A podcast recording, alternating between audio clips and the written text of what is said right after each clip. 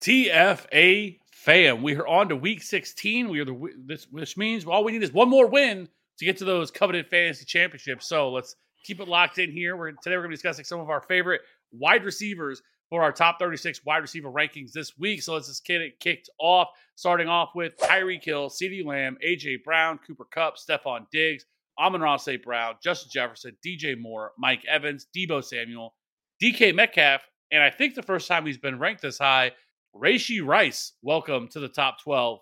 Cody, hit us with your wide receiver ones. Yeah, I mean, obviously there's a bunch of injury situations we're going to have to pay attention to. We'll get into that later. But to kick things off with the wide receiver ones, did just want to mention and start off with Cooper Kupp. He has posted back-to-back top five wide receiver weeks. You might look at this matchup against the Saints as a bad one, considering New Orleans has allowed the second fewest half P P R points per game to wide receivers. But have no fear, Alante Taylor is here. Taylor is allowing the most yards from the slot this season, which is where Kupp is lining up for sixty-one percent of his snaps. Rams also have a twenty-five point implied team total, which is the sixth highest on the week. I think you feel pretty good about going right back to Kupp in your semifinals.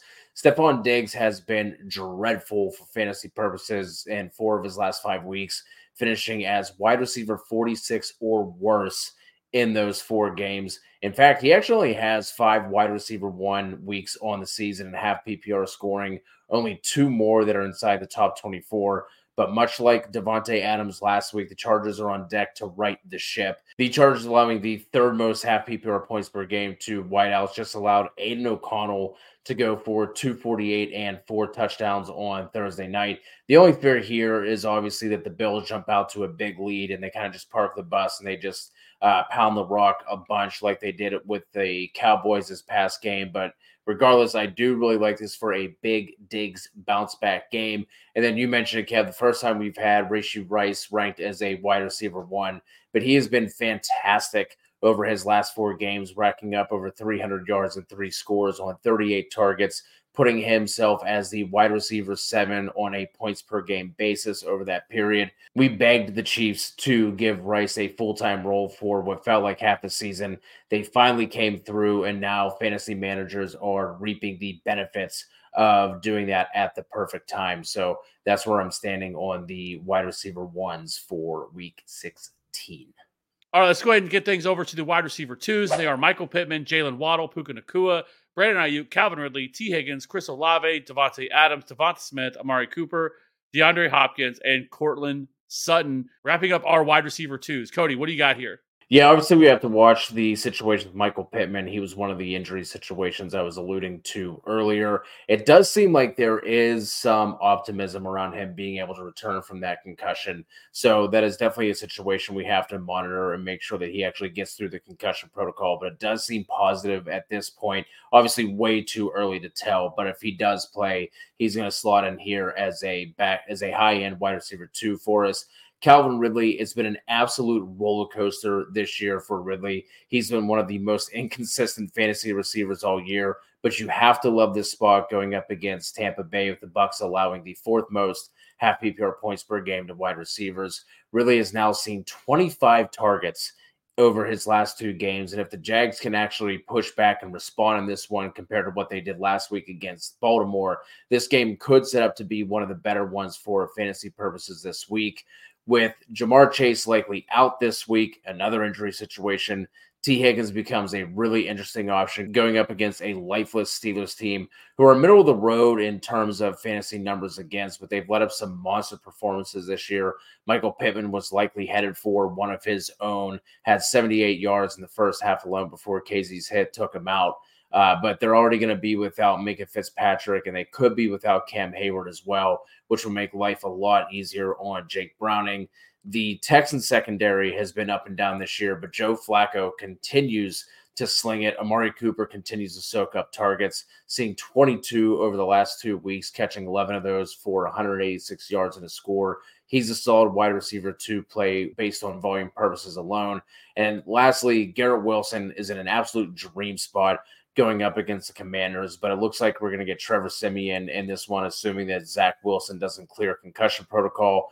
I think Wilson is going to be fine either way, but it's just another reminder of just how bad quarterback play has been this year, how ravaged by injuries that we've that we've been at the quarterback position, and just how shitty it is, honestly, that, you know, this isn't just an absolute eruption spot for Wilson. His ceiling is going to be capped, but I think he's fine as a wide receiver two play.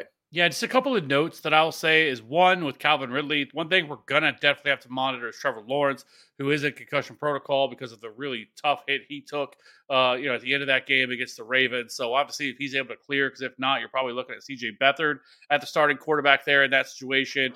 Also, yeah. but I, I will say a positive, though, for Calvin Ridley is Zay Jones, who also left at the very end of that game, pulled up lame with another injury, because if he's out, now I mean, you're you're talking about they're down to the nitty-gritty of wide receivers they're going to have left, with obviously losing Christian Kirk and now Zay Jones with this. So it really could set up, I mean, who else are you going to throw the ball to at this point? It's really Evan Ingram, him, Parker Washington. That could be another option. So I don't. I definitely think he is a spot you could look at, but we're just going to have to monitor the quarterback situation there. Uh, that being said, let's go ahead and move over to the wide receiver threes, and it starts off with Garrett Wilson, Chris Godwin, Drake London, Zay Flowers, Jayden Reed, Terry McLaurin, Jordan Addison, Nico Collins, Jacoby Myers, Tyler Lockett, Noah Brown, and Keenan Allen. Cody, wide receiver threes. This is another another spot where the injury situations are going to have to be monitored. Nico Collins, kind of seems like there has been some varying reports out there as to whether or not he's going to be able to go. One thing it does seem for sure is that it's going to be Case Keenum either way. It is already being reported that C J Stroud is not going to be able to clear concussion protocol, which is kind of scary considering that he missed last week and is already being rolled out this early, more or less. So, and the other one is Keenan Allen. Obviously, he missed last week. Uh, this team has absolutely nothing to play for. I feel like this is a situation where we could just see him shut down. Talking about a wide receiver who's over thirty years old, has been dealing with a bunch of injuries throughout his career. So I just really don't see any reason why they put him back in here. But obviously, if he does play, he'd be moving up into the wide receiver two range for uh, for me as well. Kev, you kind of have him right there. I went a little bit lower with the assumption that he's not going to play. But moving on to some of these other wide receiver three plays, Kev, On the uh, on the Sunday show, I don't know if you remember or not, but we had a start sit question with Chris Godwin that I shot down pretty quickly, and boy, was I wrong. Godwin went off last week, racking up ten catches for one hundred fifty-five yards. He was wide receiver six on the week and half P P R scoring, and that's without him scoring a touchdown. Now the Bucs get a matchup against the Jags, who've been a pass funnel all year. Like I was mentioning with Ridley, obviously we have to watch with the quarterback situation, but if the Jags can live up to their end of the bargain here, this game could be really fun. I'm assuming things even out in terms of the target distribution between Godwin and Evans this week, but it's still a great spot for Godwin nonetheless, with Geno Smith likely taking back over the starting gig in week sixteen. Tyler Lockett becomes an interesting wide receiver three slash flex play for me, going up against the Titans, who are allowing the seventh most half P P R points per game to wide receivers. Lockett has been pretty meh all year, to, to put it nicely, but the usage is certainly there. He has just three games of five or fewer targets. He's also seen twenty deep targets on the year, and that ties him for the fifteenth most among wide receivers. And lastly, if Michael Pittman isn't able to go, I'll be moving Josh Downs up my rankings, but either way, I think he's in a really nice spot here. The Falcons are allowing the fifth fewest fantasy points per game to wide receivers, but much like the Cooper Kupp situation, the Falcons slot corner D. Alford has allowed the fifth most yards in slot coverage. So Downs could be in a sneaky bounce back spot here after doing absolutely nothing for the past six weeks. Yeah, the only play that I have to hit on here, I would say, is Jayden Reed. It's another situation we're going to have to monitor. He kind of left really late in that game this past Sunday. I think he's going to be fine. There really hasn't been anything talked about him. It really hasn't really, that yeah. I've been able to find anybody even really say anything. It was just a report that he left at the very end of that game with a toe injury. I don't know if, I mean, they were kind of out of it at that point. I don't know if it was just a precaution. Maybe it was sore. I don't know. But it doesn't seem like it's anything serious. So uh, as long as he's able to play, I still think he's a pretty strong wide receiver three. I know the Panthers' pass defense has actually been pretty good, but they move him all around. And I think the way they utilize him, I mean, they also he also gets uh, carries and stuff like that. So I mean, Jayden Reed has just been super productive this year and has been a baller. So uh, as long as he plays, he's still a strong wide receiver three. I think you can make a case for wide receiver two, you know, if Christian Watson is, is also misses as well. But just wanted to mention that as well, because he is somebody that we'll have to monitor a little bit this week. But I feel better about him than probably all of the wide receivers uh, that are dealing with injuries this week. So anyways, Cody, do you have any other wide receivers past, you know, the top thirty-six that you want to hit on? Yeah, speaking of that Green Bay situation, obviously if Jayden Reed were unable to go for whatever reason, Christian Watson still looks like he's up in the air. I wouldn't trust him even if he does come back. There's no way I'm plugging him into my lineups in the semis. But regardless, if both those guys are out, Romeo Dobbs and Dontavian Wicks are in play yet again. I feel like I've been mentioning these two for the past several weeks. Wicks was the one who popped off last week. But if those top two receivers can't go, it's basically going to be them and Malik Heath out there getting the run. So I think they are potentially playing deeper leagues. We liked Odell Beckham last week, but winning game script kind of put that to bed and put the nail in that coffin. Uh, but in this matchup against San Fran, the Ravens are likely going to be forced into more passing situations, making Odell and even Rashad Bateman viable in deeper leagues. Josh Palmer came through in garbage time uh, last week, going for over one hundred in his score. Could be faced with that exact same scenario. Once again, it's super gross. I really wouldn't want to put my fantasy playoff fate in the hands of that Chargers offense. But if you're desperate, we have seen the Bills just completely falter and shit the bed multiple times this year. So it could be worse, I guess. And lastly, Greg Dortch, maybe he could be coming to the rescue once again.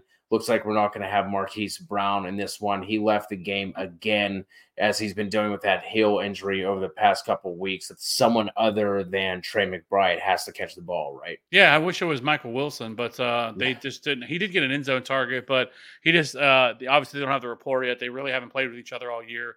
Uh, he got hurt uh, by the time that Kyler, Kyler Murray came back, and then he hasn't yeah. played since. Last week was his first week, but he could be. I mean, I mean, you have to be super desperate. And I don't. There's no way you're. You're throwing him in there in your fantasy playoffs. But uh, I think just a couple other players you could hit on. Tyler Boyd uh, this week, if Jamar Chase ends up missing, then he becomes, you know, that de facto number two wide receiver within this offense. Jake Browning has looked really good. So I definitely think Tyler Boyd is something that you could take a yeah. look at. Uh, he's kind of a borderline wide receiver three this week, depending on what happens with Jamar Chase. Some other guys like in P P R formats, Wan'Dale Robinson, especially when they're going to be trailing in this game script, when we know Philadelphia can be thrown upon. Wan'Dale Robinson, I think, is viable. I think Jameson Williams, Uh, he makes kind of the most sense on how you beat the Vikings. The Vikings play a lot of single high safety, which is good news for anybody with a deep threat. So I think Jameson Williams maybe might be able to get loose, you know, on a deep on a deep ball here in this matchup against the Vikings. So you could look there, you know, as another option. But again, very thin option there as you know as well. Uh, and then lastly, guys like Curtis Samuel, Demario Douglas. I think both of those guys you could look at as well in P P R formats only. Uh, because it's their usage in, inside the slot and their volume they, they've been getting. So I think both those are options as well. So that being said, be sure to hit that like and subscribe button for future content. Hope to see you guys here on Wednesday ninth as we do all of our start sit stuff for this week. Uh, only one more week to that Fantasy Championship. Let's lock it up this week and get that chip. So we'll see you on the next one. Be sure to have a good weekend. Have a good Christmas, which is coming up as well. It's Christmas week, so enjoy that. And uh, we'll see you on the next one. Bye.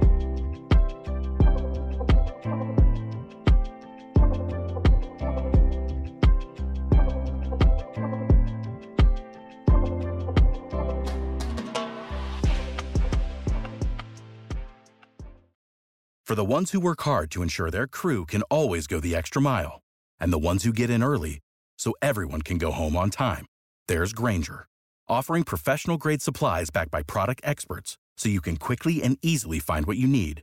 Plus, you can count on access to a committed team ready to go the extra mile for you. Call, click Grainger dot com, or just stop by.